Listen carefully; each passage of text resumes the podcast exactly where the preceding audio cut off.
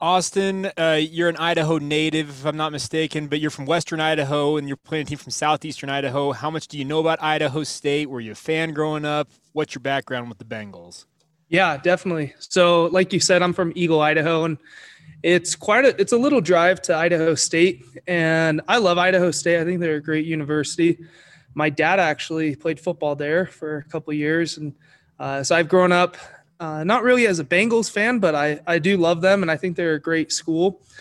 The week before I committed to BYU, I actually went up there in high school.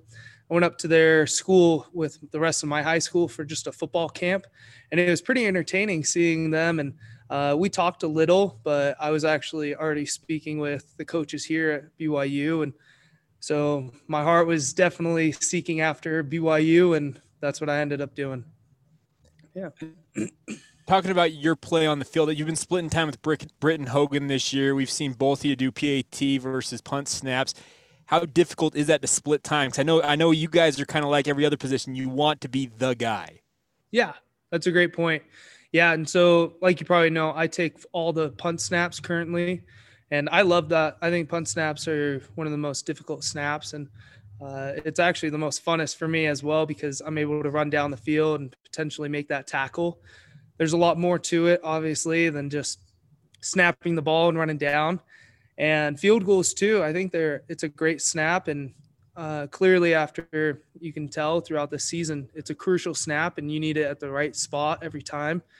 So for me personally, I just have to stay ready, and when the coach wants me to go in, I go in and I perform at the best level.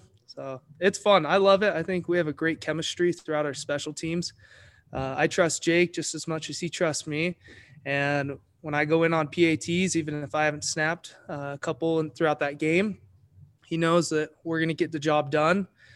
And same with Ryan Rehkow. I mean, you can tell off of the success that Ryan's had is that he feels comfortable back there. And that's what my job is. I'm here to make Ryan feel as comfortable as possible so he can put his 50 to 80 yard bombs out there and just all that glory to him and to the rest of the specialists.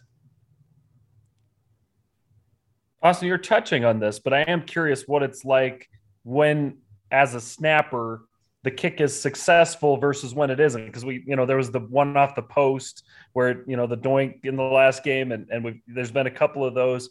But when you have a great punt versus one that's shanked, what's that like as a snapper?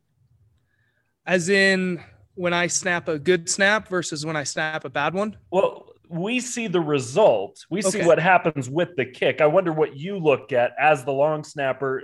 Do you look at your own performance and see if that had an impact? I, I was just curious that that synergy between your role and the and the role of the kickers and the holders. For sure. Yeah, definitely. I think um, I tend to overanalyze all my snaps and I have the highest expectations for myself. And when something goes wrong, you know, I'm looking back and thinking, you know, was that a bad snap? Was it either for punts specifically? Was it too high or too low? And, you know, could that have caused Ryan to, you know, not kick the best? And same for Jake as well. So there's a lot of uh, mental things that come into long snapping and special teams. We always joke in practice, we're like, anybody can snap a football when you're at a barbecue in front of all your friends. But the moment you put yourself in the Raiders stadium with X number of thousands of people, it's a different ball game. And that's when you can tell who has the high pressure snaps and who can actually perform under that pressure and who can't. I also wanted to ask a big picture question because A Rod was just telling us that they know you guys talk about things like the rankings, the the the playoff rankings just came out. What's that like as a team as you try and not let it be a distraction, but you you know kind of talk about it and and discuss kind of where BYU fits in the whole you know college football world. Yeah, it's exciting. I mean, I think just about every university, regardless if you are number one in the nation or you're at 25 when those rankings come out, you're excited you're up there because you know that the rest of the country respects you and they know that you're you're a legit program. You're not here just to uh, go have fun. You're here to do business, and that's what we're all here to do. We all work hard in the weight room just as much as we work hard out on the field every day. So I think that drive actually has picked up since those rankings have come out because we know where we have that potential. We know where we're going. And those rankings just encourage us to do better and be better. Go Bryce and then Jay.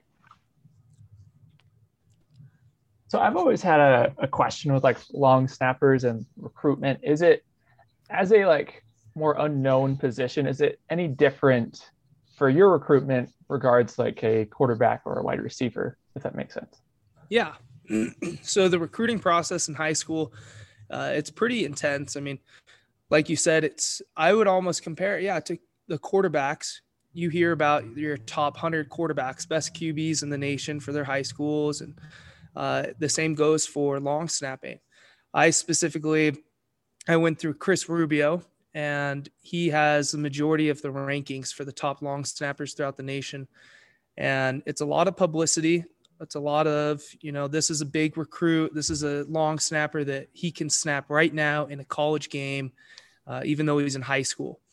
And that's the biggest thing that you want when you're recruiting uh, high school long snappers is you're not worried about pressure snaps. You're not worried about is the snap going to be high or low. It's the same spot every time.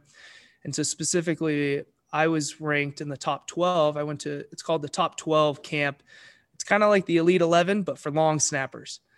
So you have the majority of the top long snappers throughout the nation come to that camp and we compete. And so every time we play some of these big time rivalries or schools, we we build a relationship with all these guys because I know how good um, LSU's long snapper is, or Utah's, or Washington State's. I mean, they're all my buddies, but we competed against each other to get as ranked as high as possible in high school. And kind of going along with that, like what made you want to actually come to BYU since you were such like a prevalent long snapper in that recruiting process? Yeah, I think BYU, hands down, is one of the greatest universities in the nation. And I am a little biased because I'm here, but I actually had that opinion in high school as well. I always dreamt about coming to BYU, playing here. And ironically, you know, I didn't think that I was going to not snap that many last year. I mean, we punted, I think we had about 29 punts all last season versus the average long snapper in college. He snaps around seven, 60s to 70s uh, punts. And so I was surprised that, you know, we weren't punting that much. And when we're doing that, all the better because our team's successful. And uh, it's kind of one of those positions that if I don't play, it's almost better. However, you have your PAT kicks and your field goals that we want to play as much as possible for those. But if we're not punting, we're doing something right. Hey, Austin, uh, this is Jay Drew of the Deseret News. Uh, Jared asked the question I was going to ask about uh, the college football playoff. So just kind of a tangent off of that. What motivates a team when it gets to November and the schedule suddenly changes from Power Five to FCS? Yeah, that's a that's a great question. I like that. Um, I would say that it would probably come down to who wants it the most.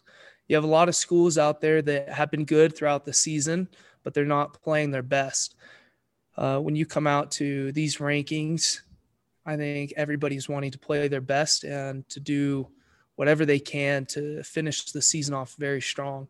And that's where we come in. I mean, I think we've been playing our best throughout all these games. We're trying hard and working hard everywhere. But when these rankings come out, we almost put aside the the opponent and just say, whoever it is, come game time, we're gonna play and we're gonna we're going to beat them pretty hard. We're going to put them in the dirt. So it's fun. I love it. I think playing college is a whole new level, and it is. But I love how our team, regardless if the team is below us or above us, according to the rest of the nation, we play our hardest and we're going to put our put out our best effort and do what we can to win.